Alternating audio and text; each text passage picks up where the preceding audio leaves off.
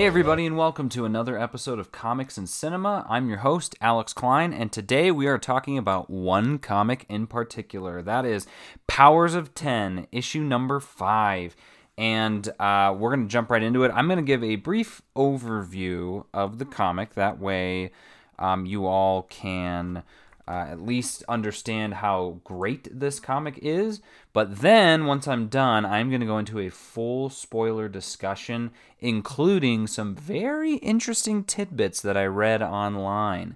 And uh, so, if you're into what's coming next for the future of the X Men, uh, stick around and we will go into it because there are a lot of interesting pieces in regards to this issue. So, the the first big thing, which I don't know if you could consider a spoiler or not, is Mister Sinister isn't even in this issue. Um, they talk about him briefly, and there's one panel with him in it in the panel, but he's not in it. So my head was scratching as to why the heck he is on the cover of this. But let's. Uh, oh, I was about to. I was about to dive into it, guys. But yeah, no. So this issue is actually really good. If we're comparing it uh, nuts and bolts to all of the other issues, I would say it's not one of the best issues. But you at that point, you're essentially comparing a, a nine to a ten. Like it's still an incredible issue. The and we'll we'll jump right into it. You guys already know who these people are, but we've got written by Jonathan Hickman with art by R.B. Silva and color art by Marte Gracia with letters by VC's Clayton Cowles and design by Tom Muller. And uh, there's a bunch of variant covers too. This one was kind of a light in my opinion. I bought one variant cover for it, but um, yeah. So this this issue takes place uh, in year one, year 10, and year 1000, just like the other Powers of 10 issues. And without really going into too many spoilers, again, just get the issue. It's so worth it. And if you've been keeping up with it this far, there's absolutely no reason for you not to get it because, like I said, there are a lot of implications in this issue for things coming in the future for the X Men, along with uh, some answers to some of our questions. But for the most part, this is more of a fill in the blanks sort of issue, and that's kind of what the powers issues have been because they span over a thousand years. They're essentially filling in the blanks. And I read something really interesting today too that was saying Powers of 10 is Moira's book. And I, I would believe that because the final issue, Powers of 10 number 6, which comes out in two weeks, uh, Moira is on the cover of that one, and again, you can argue that because Sinister is on the cover of this one, that that is there's no bearing on that, and we, we might be right. But for the most part, I really think this uh, series is a lot of this series is about Moira. So my wondering is, is the year 1000 what life of Moira's is that year 1000? And we certainly do not get that answer in this issue, but I, I just see things leading towards that, rolling towards that. But that honestly, I because I, I, really want to just jump into this, but it's a really great issue. So high highbrow beats. Professor Xavier has a great conversation with Forge.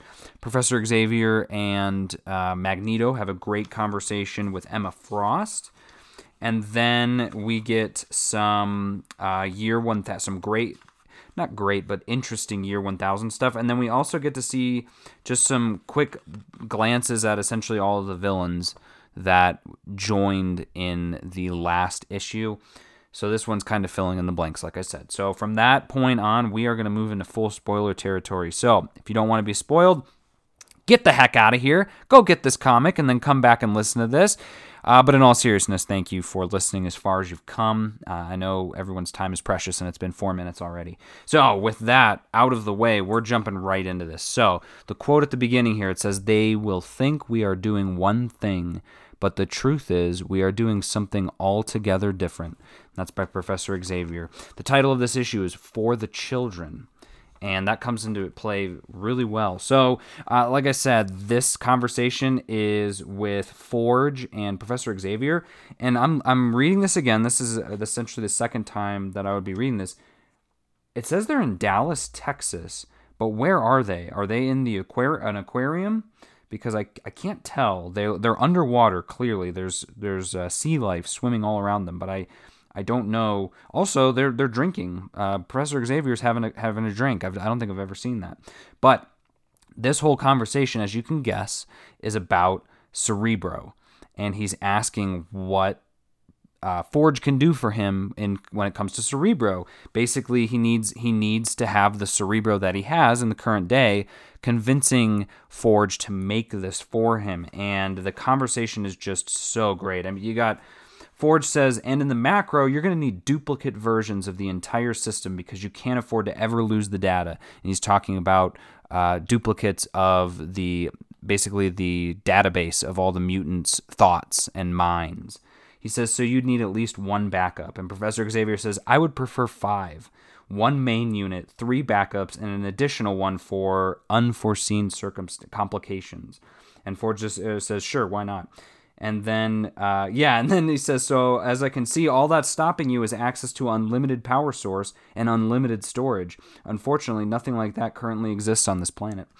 And he says, No, it doesn't. Not on this planet. And Forge says, I should have seen that coming. So they just have this really great, and there's a really great panel that really just highlights how uh, great of an artist uh, RB Silva is, and even Marte Gracia as well with the colors on this. But Professor Xavier is doing a really good thing with his eyebrows, like twisting them in such a way. He says, As you very well know, the only person qualified to make that call is you, Forge, of. Uh, um, if it's possible to make this. he says, The only question is, are you or are you not going to build it for me? And for Forge kind of gives him this, like, ah, yeah, I'm probably going to build this for you. And so then the next. Uh, Next page we get is basically a kind of a crash course in Cerebro. So that was really cool and really interesting. talks about how Forge is increasing his mastery of Krakoan tech, which is interesting because it's a biological machine versus a traditional machine. So it says a revolution in Krakoan technology seems imminent, which is interesting, I'd say, to say the least. And then goes into how the whole process works. So it says uh, once a week, Professor Xavier copies the latest version of every mutant mind into multiple redundant cradles located in several locations around the world. And then the backups are the essence of each mutant how they think, how they feel, their memories, their very being. And uh, this partial process takes approximately three hours. But then, once a year, Xavier does a hard backup of each mutant on the planet. Unlike the weekly backups, this process is not a partial backup, but a fresh copy of a whole mind. This process takes three days during which the process cannot be interrupted and Xavier cannot be disturbed. So that's interesting. And I, when I was thinking, reading it the first time, I thought, how cool would that be for Xavier? I know, I know that sounds like a very daunting task, but for someone like him, loving mutant uh, kind so much and wanting this better future for them. Like to me, I feel like that's almost like him going on a retreat, hanging out with everybody for the whole year, and then three days out of the year, he goes on a little retreat by himself where he copies the minds of all the mutants, and they're either none the wiser or they're all the wiser. And I think it's more like they're all the wiser because I think based on the last issue, they know what's going on. They know that this is what's happening, and that's honestly, I would love to. I would love to have that happen to me. But then it says it goes into this as well that as previously stated, and this was discussed in the last, I believe, it, no, no, no, not the last Powers issue, but the, the last House issue last week. It says, as previously stated, while there has been no experimentation regarding what happens when you combine a mutant mind with a husk that is not their own, so Professor Xavier's mind and the body of Mystique. Uh, it is believed that unless a mutant has some primary or secondary ability to overcome the potential damage such a mismatch would cause, it's likely to be harmful and possibly fatal. So we're getting a little more information on that. There's got to be something going on with that because this is twice now they've explained it. And in this one, he's given even more detail into it. So something has got to be coming in either this last Powers issue or this last House issue. Guys, there's only, I want to pause here for just a quick minute. There are only two issues left of this amazing series. And I remember the day that I went to the comic shop to get the first issue and how special that felt. And it has been special ever since. I'll probably talk this obviously, I'll be talking about this at the very end when all of this is done um, in two weeks. But what a ride. What an awesome ride we've been on with this series. Uh, but then there's another note here. It says, Note, it is possible for a telepathic operator to replace their own mind with a previous legacy version, but doing so is incredibly difficult and would most likely require a skilled and experienced operator. Interesting. So I wonder if anyone's done that. Note Charles Xavier has done this twice. so it says that, and it's like, oh, wow, okay. What are the ramifications of that? So he's essentially um, replaced my previous version. I wonder if that was to prevent him from. Why would you want to go back? Why would you want to replace your mind with an older version of your mind? If the only thing I can think of is if your memory was fading and you couldn't remember something and you just uploaded that data from the uploaded the data, but you know what I mean. Uh, I can't think of any other way that. Uh, hey, you know what? Hickman's figured out a way, and I'm sure he's going to go into it. And then the cradle locations are also put on here. So I'm imagining this is where he says the five redu- the five copies: House of X, Island M, Summer House, the Point, and it's spelled P O I N T E, and Moira's No Place. No hyphen place. No idea what those are. Guarantee you they're going to go into it in Powers, uh, the next issue. And then we jump to year 10. Uh, and we've got we're looking at Emma Frost. She mentally tells everybody in this in the Louvre to leave, and Professor Xavier shows up, says, "Hey Emma, what's up?" And she says, "Why are you here?" And Magneto shows up for the same reason I am to see you. He says, Ah, the two of you together. Either this is going to be incredibly heroic or terrifyingly reckless. Dare I ask which? And he says, Come now, Emma, what's your where's your faith? Couldn't it just as easily be both? And he says, "What do you really want?" She says, "What do you really want, Charles?" And so she explain he explains that, and I'm going to read this to you because it it's a little easier than to talk about it. But he says, "I've noticed." She says, "I'm quite busy." He says, "I've noticed, and because I know the Hellfire Corporation is an international prime mover, I was wondering if you've heard rumblings of a certain company being on the verge of delivering miracle drugs to market." And she's like, "I'm aware. I'm aware." And he says, "Well, are you aware that I'm the person behind this company?" And she says, You weren't listening earlier when I said that lack of subtlety piece? He says, Fair enough. But the move behind the move is we're going to use the need for those drugs as leverage in the establishment of a mutant nation state, Krakoa. She says, So, not heroics at all, just reckless and she goes right up to Magneto and she has every right for this. She says, Let's put all the mutants on an island again, gather them in one place, and put a giant target on it. You all should know better. And she says, You think I'd actually help with this? She says, He says, Not so much this as helping us to form a mutant government. Oh boy, guys. Oh boy. So that's where the crux of this conversation is going to be taking place towards the end of this because I've got some secrets. So, as she says, a government for a nation that doesn't exist based on economic ramifications of an imaginary drug in a world that historically would rather kill us than trust us. Aren't you two getting a little ahead of yourselves? And Magneto says, in one month, the population of Krakoa will seemingly overnight expand from several mutants to well over 100,000. Three months later, it will be five times that. And by this time next year, it could be as high as 2 million. We are not ahead of ourselves, Miss Frost. We are woefully behind. And she says, My God, you're serious, aren't you? He says, This is that day you've been waiting for. And she looks at him, and, and uh, Magneto says, To make right all the things that went wrong and she says, "What's going to make it different this time?" And uh, Magneto hands her a. Uh, and if you guys have been reading the Sarah Pichelli or seeing the Sarah Pichelli variant covers for House of X, the flower variant covers, um, each uh, it's uh, what is it? There's, there's six. It's Cyclops, Jean Grey, Professor X, Storm, Magneto, and Apocalypse and uh, and all of them are all holding flowers in like different vases, vases. And so Magneto puts one towards her and says, "Let us show you." And then they're at Krakoa later, and she says she sighs and says, "One more time, then, for the children. All right, I'm in. Tell me what you need." And so typically, in typical Hickman fashion, you would think that that's the end, that, okay, we'll find out more later. But nope, they go right into what they need, which is essentially, and this is what's leading into the Dawn of X, the company, companies really, that I've created to process and manufacture the drugs are operating at a scale and structured in a manner that all that makes intellectual theft impossible. Add in the fact that the raw materials themselves only grow where Krakoa lives, and any argument against our having a monopoly evaporates. Which is where you come in, says Magneto. And Emma Frost says, Because you cannot trust the distribution of your product to humans, and the Hellfire Corporation already has the international reach to do so. You want me to become the East India Trading Company of mutantdom, don't you? He says, Yes. And she says, I won't lie, I like the taste of it. Magneto says, We would be willing to formalize the arrangement, of course. We were thinking a 20 year, and she goes, He says, Ah, yes. As I was saying, we were thinking a 50 year exclusive contract with you as sole distributor. And she says, Better. And then uh, Xavier says, and leaving behind talk of money and getting back to the real matter, we're offering two seats on the 12 person council that will act as the first government of Krakoa.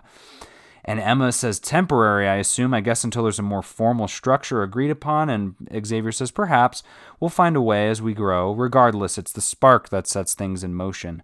And Magneto says, and what begins as a fire will grow into an inferno. And she says, okay, but why two seats? And they look at each other. And then Xavier says, "We need you to bring Sebastian Shaw back into the hellfire, into the hellfire." and she says she get oh again this is this is the second time too where you really notice how great RB Silva is at drawing facial expressions. The look that Emma gives uh, Xavier is just a dumbfounded "Are you kidding me?" look, and she says, "But I just got rid of him." And he says, We need to be the face, we need you to be the face of our legitimate trade with the nations of the world, Emma, the consummate politician who partners with countries with which we have official relationships and for the ones we do not. And she says, You want a black king to run the black book operations into countries who reject our sovereignty. He says, Get the drugs in, get the mutants out. Can we count on you? Will you do it? And she says, I'll do it, but not for the two seats on the council. I'll be needing three.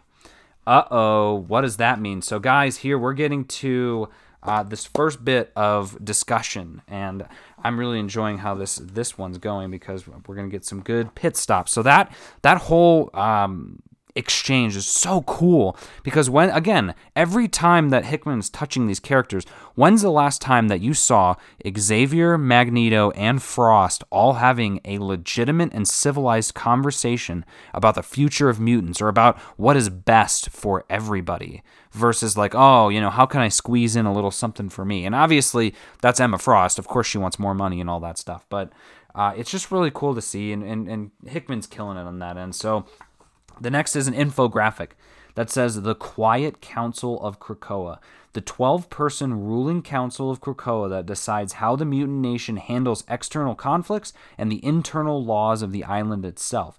There is some debate as to whether this council will continue in perpetuity or if some other system of government will replace it. So we'll see. I'm sure that's going to be dealt with in the future X Men issues. I mean, there's no reason it wouldn't. But so it's interesting too. So they've got 12 people plus Krakoa itself, which is comprised of two people, Cypher and Krakoa, which makes total sense because Cypher is deciphering Krakoa's language so that he can speak, and you know Krakoa is the island. Obviously, he's going to be on the council. But the four groups are four groups of three, and they are autumn, winter, spring, and summer. And in this book, and guys, we're getting so close to it. In this book, it shows Autumn as Professor Xavier, Magneto, and the third person is blacked out. It's uh, redacted.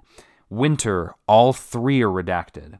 Spring says Black King, Sebastian Shaw, and White King, Queen, Emma Frost. And then the third one is redacted. Summer, all three of them are redacted.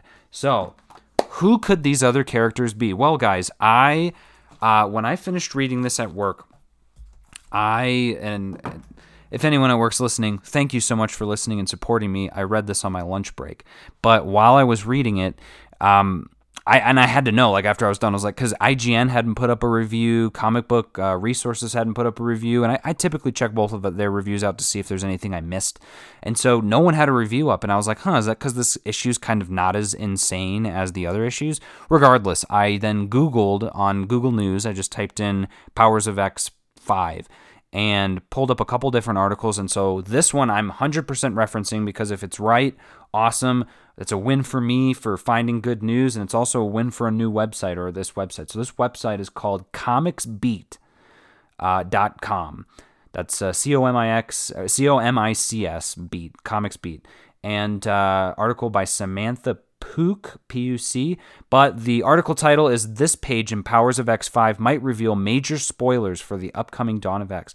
So they referenced that page, this infographic, but what they're saying, and I don't know because my digital copies can't be redeemed, there's an error. Uh, I literally have uh, three digital copies and I tried all of them, none of them work, so I'm going to give them a couple days and try it. It happens sometimes, but I don't have a digital copy. They're saying, it says, turns out they can. Or she says, so it's, and I'm just going to read this article in its entirety. But it says, since Mystique's name is visible. Oh, okay. One name is barely visible under Winter, and that was in on the digital copy, I'm assuming. But it was Mystique. And says, since Mystique's name is visible, it made me wonder could the other blacked out names be made visible through simple copy and paste?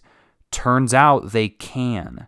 It's unclear at the time of writing so as this article came out, whether Marvel intended for this page to be decodable or if the digital copy sent to journalists contains a file error that makes this possible.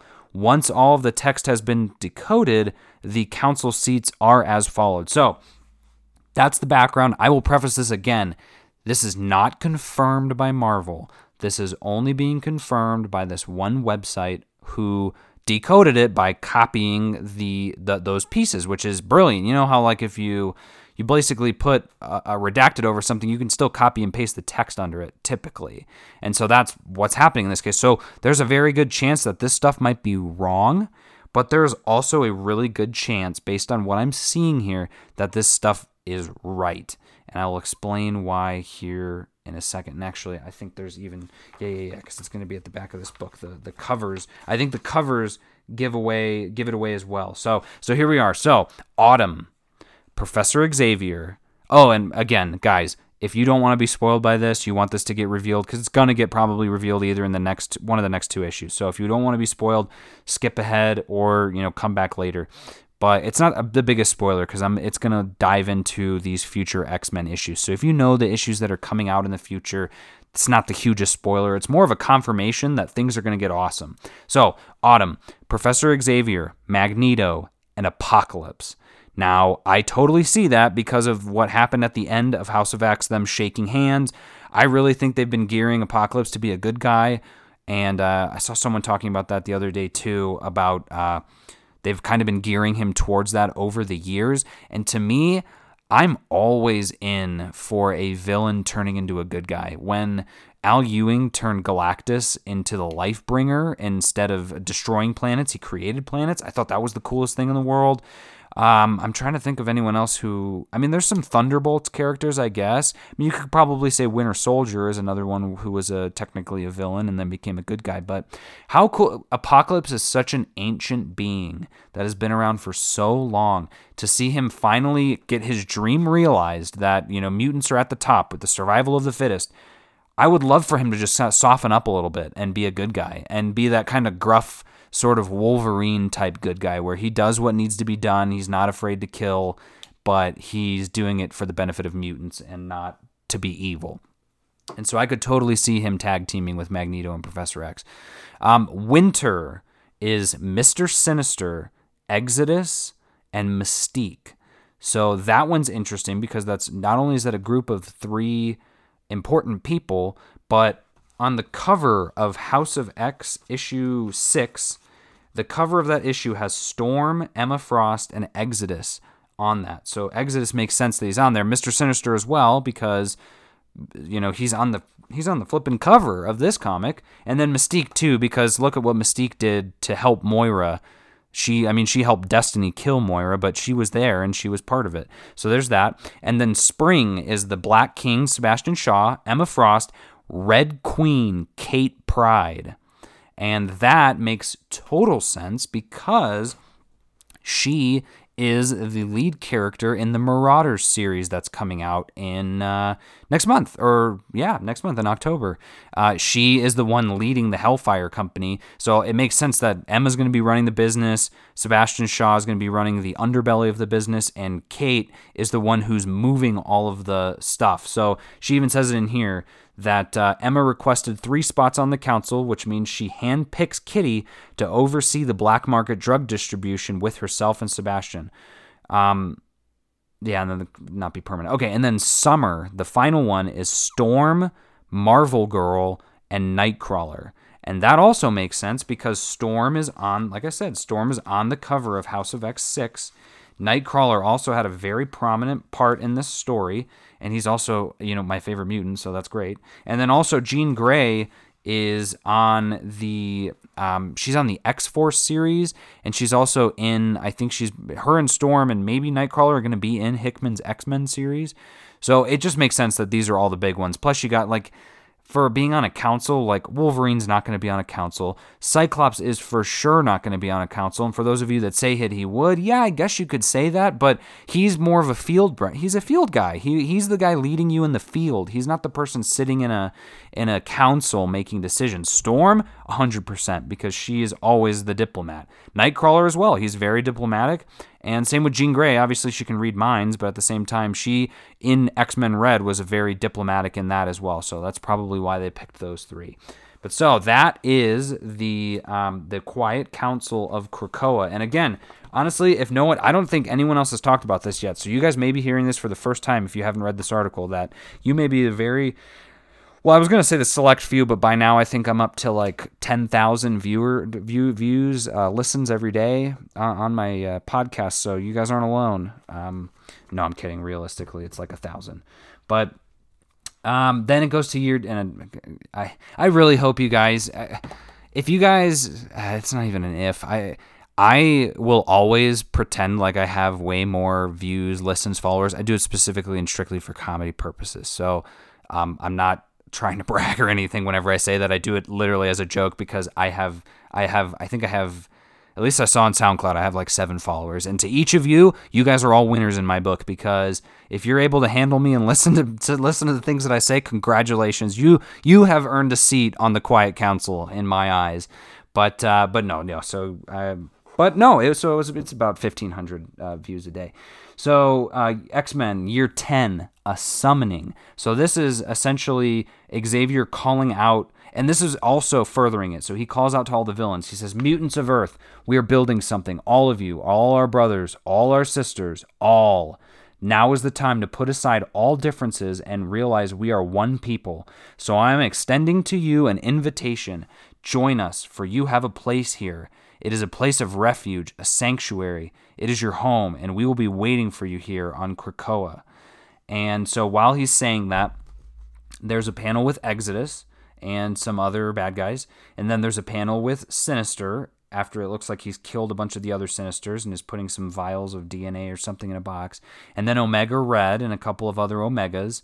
And then Gorgon, who Gorgon's actually one of my favorite mutant villains. I keep forgetting that he's a mutant, but if you guys haven't read the Wolverine Enemy of the State uh, run by Mark Millar, is so good. Gorgon makes for such an insane villain. And he also was really good in Avengers World as well. If you haven't read that, check that out.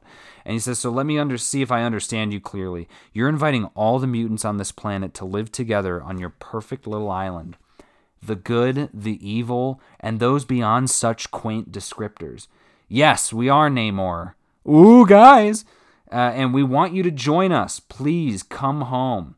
And Namor says, It's kind of you to ask, but if I'm comprehending the real reason you're doing this, it's because you finally realize that you are not them and that they will never accept you or love you, not because you don't deserve it, but because they envy you.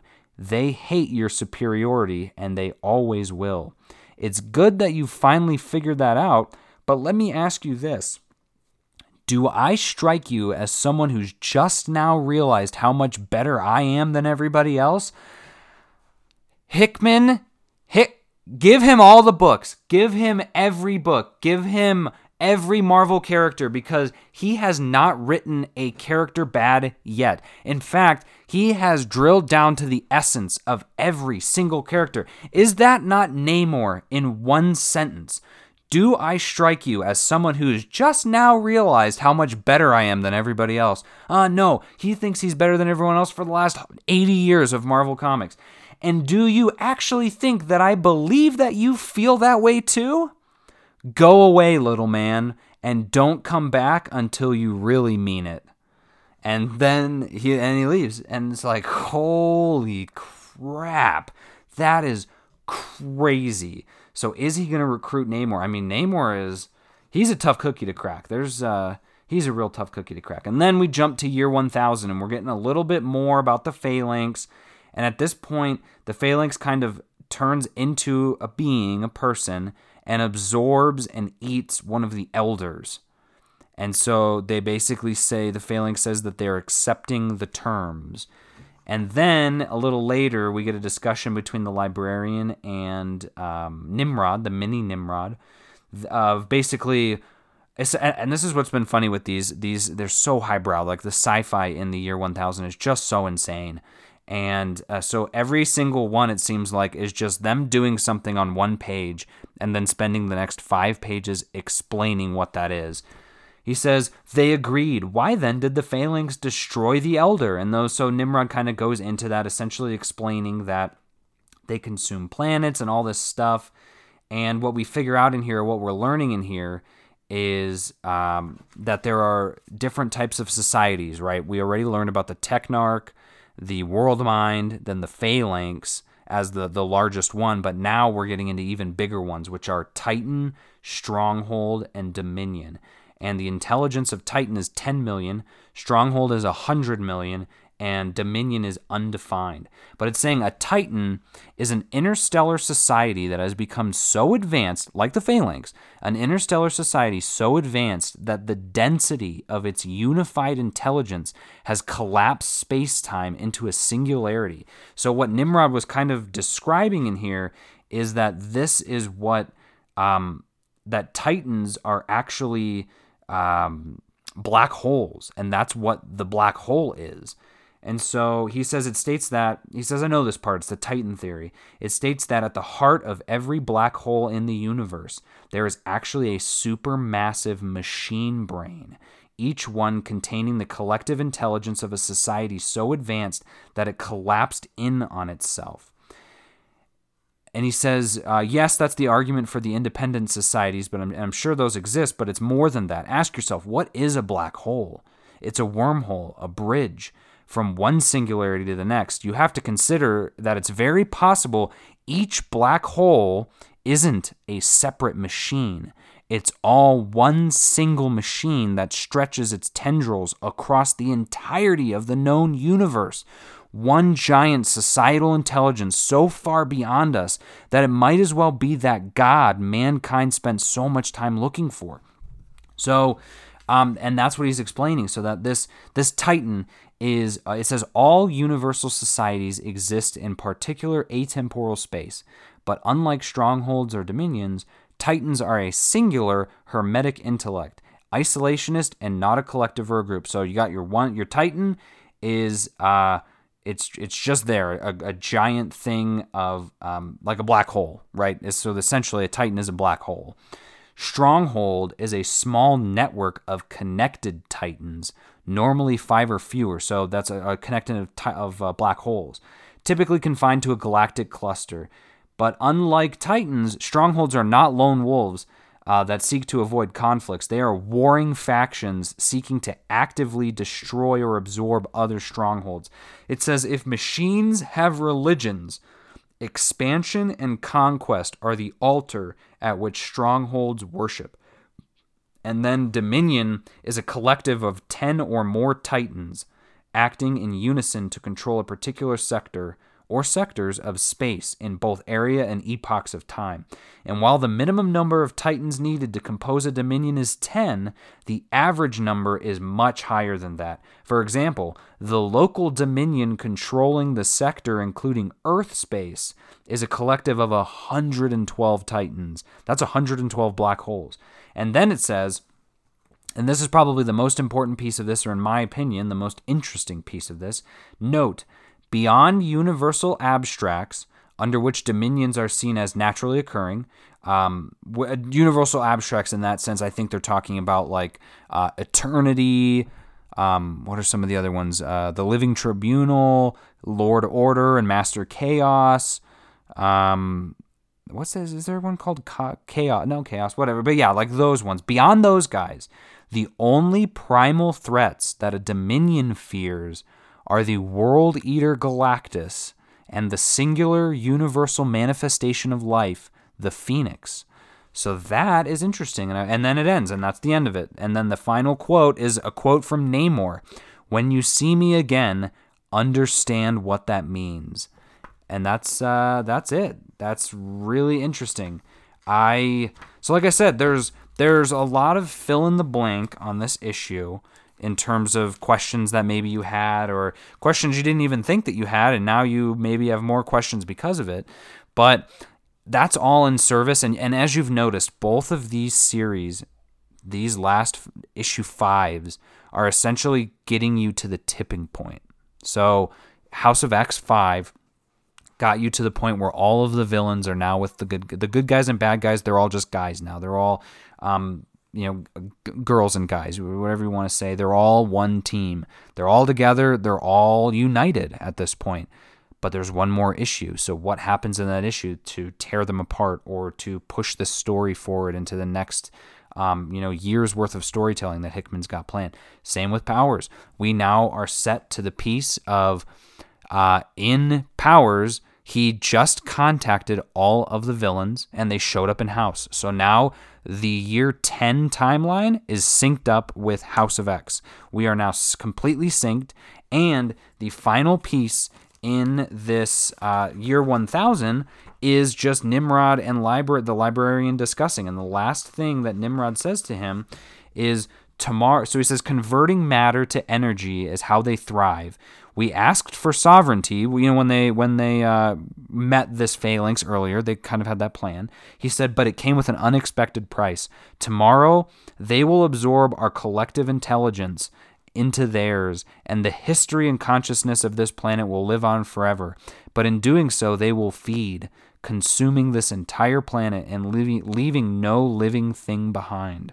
So that is what's going to happen at the end of Powers, obviously, is in this last final Powers issue will be the Phalanx showing up and destroying everything and, and absorbing everything. What's that going to look like? I have no idea. And why is Moira on the cover of the final issue surrounded by a bunch of dead X-Men and, and mutants?